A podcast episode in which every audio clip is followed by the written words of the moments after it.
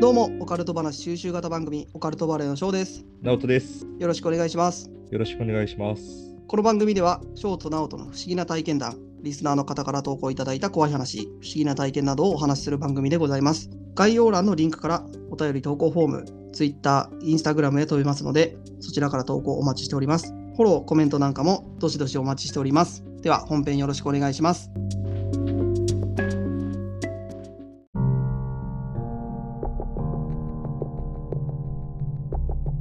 どうも、オカルトバレーの翔です。直人です。はい、よろしくお願いします。よろしくお願いします。というわけでやっていきましょう。やっていきましょう。気合い入れていきましょう。はい、今日は35回目かな35。うん。あ35。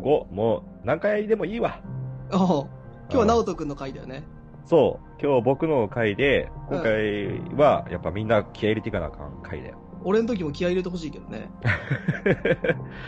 特に翔くん、気合い入れろよ。おお今回テーマが壮大だからさ。あ、壮大なんや。かなり壮大。えー、うんちょっと気になる。だからね。うんうんもう、今回は報告することとかあるうーん、今回は特にありません。ないうん。あ、ないならいいわ。おお冷めないでくれるよかったやん。およかったんじゃねえんだよ。ダメなただんだ。ね、おうん俺急いどんのよ。おなんでなんなんでかっていうと、うん今回結構長なりそうでさ、あそういうことね。多分ね、一部では終わらんかなって感じ。 あじゃあ、さっさと始めて、そうそう、さっさと始めて、さっさと終わろうぜって感じなんだけど、うん。多分二部作いくかもしれん。あ、あまりにも長かったらね。そうそう、これ,、まあ、これは翔くん次第になってくるんだけど、おお前次第な気するけどな。まあ早速入ってこうか。うん。じゃあテーマはテーマ入る前に、うん。最近まあ翔くんも、リスナーさんもそうだけどさ、うん。上ばっか見とらんかい 上ばっかり、も上ばっか見とらんかいって話なんよ。う、上を見るのはいいことじゃないのあ上を向いて歩こうとかあるしね。うん。いいじゃん、いいじゃん。こう、後ろ向いたり、下向いて生きるよりは、上向いた方がいいんじゃないかな。うんでも、上ばっか向いてらんと、うん。下見てみ。下う下見てみ。何が見えるん。何かって、地面うんその下は、その下、うん地面の下よ。地面の下、うん何にもないね。うん分かって地面まのせ下ん何があるまあ、ある何ともしわたからら、んよね。あれじゃない温泉とかもしかしたらあるかもしれんね。あるかもしれんし、うん。まあ一応言われたのはコアがあるって言われてるよね。ああ、地球内部には。そうだね、マグマね。うん。マグマがあって、コアがあるって言われてるけど、うん。それって地球の内部見た人いるのいやー、いないんじゃないかな。オカルトバレエの母、マザーでも見たのかないや、マザーは地球の内部見たことあるのかな全く持って見てないと思うよ。見たことないよね、うん。っていう話なんよ、今回はね。うん。だから結構なるほ壮大なテーマになるんだけど、どね。うん。まあ、早速タイトルいくわ。うん。今回のタイトルは、地底世界。地底世界ね。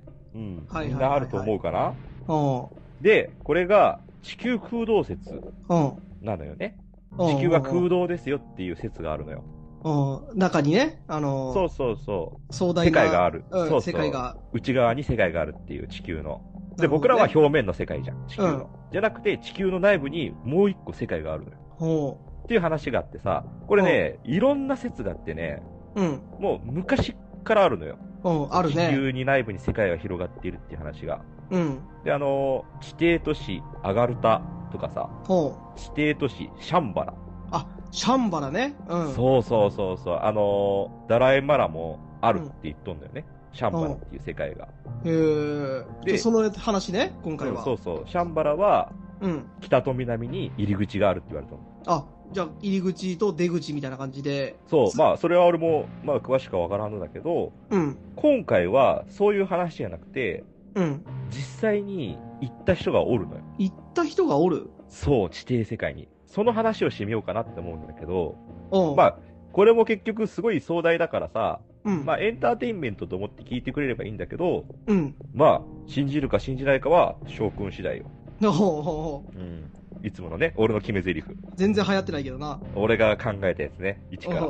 信じるか信じないかは、将軍次第ってやつ。多分、この先もずーっとそれ使っとんの、ナオト だけ。ずーっとね。 うんまあまあ、じゃあ始めるぜ。おうお願いしまうす。ん。今回の話は、うん。リチャード・バード少将。おう少将って言っても翔くんの将じゃないからね。みんな分かってると思う、それは。うんリチャード・バード少将が見たうん地底世界の話になるんだけど、実際に見た人が、そのリチャードそうそうそうそ少将。う。うん。そうそうそう。で、これはどういった時に見たかっていうと、おう1946年ほから1947年にかけて、う。ほアメリカ海軍が大規模なう。うん。南極観測プロジェクトを決行したのよ。南極のね。うん。うん、南極観測プロジェクト。うまあん言いにくいけど。で、その名前はハイジャンプ作戦っていうの。ハイジャンプ作戦。うん。そうそう、そのプロジェクトの作戦名。ほう。で、その指揮を取ったのがリチャード・バードなのよ。おうあ、その人今回ねの。、う今ん。回の主人公よ。主人公ね。彼はなんと、地球内部の異世界に迷い込んだと、うん。死後の後に日記に記されとったの。死んだ後、日記が見つかって、おう。その日記に記されてたのよ。ほう。なんかちょっと面白そうな話やね。うん。で、その日記とはってなるんだけど、うん。バードはね、うん。アメリカ屈指の冒険家で、ほう。超有名人。英雄扱いされてたの。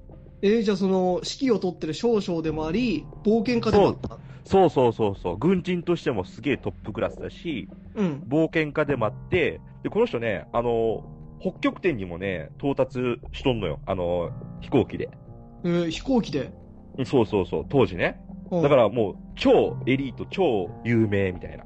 えー、かなりのすごい人やね。じゃあ。そう。で、ここでちょっと、オカルト系の話になるんだけど、この人ね、う。うん。フリーメイソンのメンバーでもあり、おうロックフェラー家からおう資金の援助も受け取ったっていうすごい人なんよ。えー、じゃあ、もうかなり上級国民や。そうそう。で、階級、フリーメイソンの階級の中でも上位のマスターメイソンっていうとこまで行っとる人で、えー、グランドマスターみたいなね。そうそう、グランドマスターみたいな。うん。まあ、すげえ人なんよ。おうで、今回のこのハイジャンプ作戦っていうのはさ、うん。南極における航空基地の建設とか、技術探求が目的なの。え、南極に基地を作ろうみたいな。そうそうそう、航空基地とか、うん。これがね、すごいのがね、人員、使われた人員なんだけど、うん。 4700人が投入された大規模なプロジェクトなのよ。南極に4700人も行ったんだよ。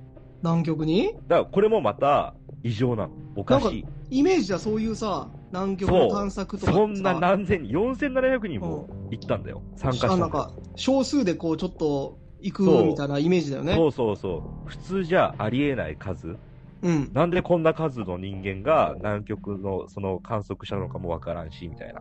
うん。そんで、これはね、バード自身がね、自分でうん。南極大陸の上空を調査していましたと。うん。飛行機で調査しとったんや。そうそうそうそう、調査しとって、うん。でね、これちょっと話変わるんだけど、うん彼はね、68歳で死んだんね、うん。亡くなったの。うん。で、そこで日記が発見されて、そこには1942月19日の記録が残されとったの。うん。で、その日記の始まりは、ここ大事なやつね。うん。この日記は秘密に書いており、うん。世に知られる情報である。から始まっとんの。ほだからこれ、この人軍人だからさ、う。うん。公害したらいかん機密事項っていうのはいっぱいあるの。ああ、なるほどね。でも、これだけは記しとかなあかんって言って、日記に記しとったんや。ああ。で、それが今回のこと。えー、じゃあ、ちょっと、信憑性あるね。あるなか、んかまあ、まあ、いろんな、まあ、これ聞いた後みんなのね、みんな次第だけど、うん。まあ、話戻すよ。だから上空を調査してましたと。うん。これが、バードのその記録を読んでくわ。おう。軽くね。6時10分、準備が整い離陸。8時15分、ベースキャンプとのラジオチェック、正常。9時10分、下には広大な氷と雪の景色が広がっている。これ当たり前だよね。うん。南極だから。もう絶対もう、もう白一色じゃうん。そうだね。ん。で、こっからおかしくなってくるのよ。9時15分、遠くに山のようなものが見える。ほう山南極に山氷山じゃないのってなるじゃん。うん。で、10時、山脈を越えると渓谷があり、小川が流れている。ここに緑の渓谷があるはずがないって記されたの。ほ10時にねう。。ほう。おかしそいのじゃ時点ん。で、山。があって、うん。小川が流れとる。氷しかないのに。その時点で異世界に迷い込んだからそね。う。で、緑色があるわけないじゃん。うん確実に。で、そこで、ちょっとおかしい。何かがおかしい。ここには雪と氷しかないはず。ナビゲーションシステムがくるくる回り。もうやばいよね。やばいよ、うんやばいよ、じゃん。うん。で、10時5分。下に広がる渓谷は緑で覆われて、なんだ、光がおかしい。だから光がなんかおかしいみたいになっとるのよ。もうだからちょ、ちょっとパニクってるみたいな感じだよね。はだって、あるはずのない景色があるわけじゃん、下に。あ、そうだね。なんか、迷い込んでるからね、もうう、んすでに。そう。で、太陽がない。下にはマンモスのようなものが見える。マン生モスき物もおるの。うん。うん象。象なのか、ここの日記にはマンモスのようなものが見えるって書いてあるの。はそれで、10時30分。外の気温は摂氏23度になっている。あ、あったかいやん。やばいやろうおん。かしいじゃん。南極だぜ。南極でほんで23度って。うん。ほんで、次が11時30分。うん街のようなものが見えてきた。南極にこんなことはありえない。機体が反応しない。隣に変な飛行機のようなものが見えている。急速に近づいてくる。円盤の形にいて光り輝いている。万字のような記号が見える。一体ここはどこだやばいよね。もうすでに、来てるよね。完全に迷い込んでる。ほんで、うん。マンモスのようなものが見えて、街があるってことは、人がいたりするんやろか。生物がおるってことやね。まだ続きがあるのよ。もうちょっと続きがあるの。うんほんで、11時35分。ラジオがと。英語っぽいが、ドイツのような、ちょっとした鉛がある。うん。うん。少々、我々の領域にようこそ。ちょうど7分後に着陸させるので、リラックスしていてください。英語でね、ほう。ラジオを使って、向こうからコンタクアトクシ取っョてきた。ン、そうそう、コンタクト取ってきたのよ。うん。ほで、11時40分、エレベーターに乗っている感覚になる。こう、下に降りていく感覚う。うん。飛行機が。で、11時45分、着陸後、数名が近づいてくる。背が高く、金髪で武器は持っていない。だね、来たね、アヌンダキかってなるじゃん。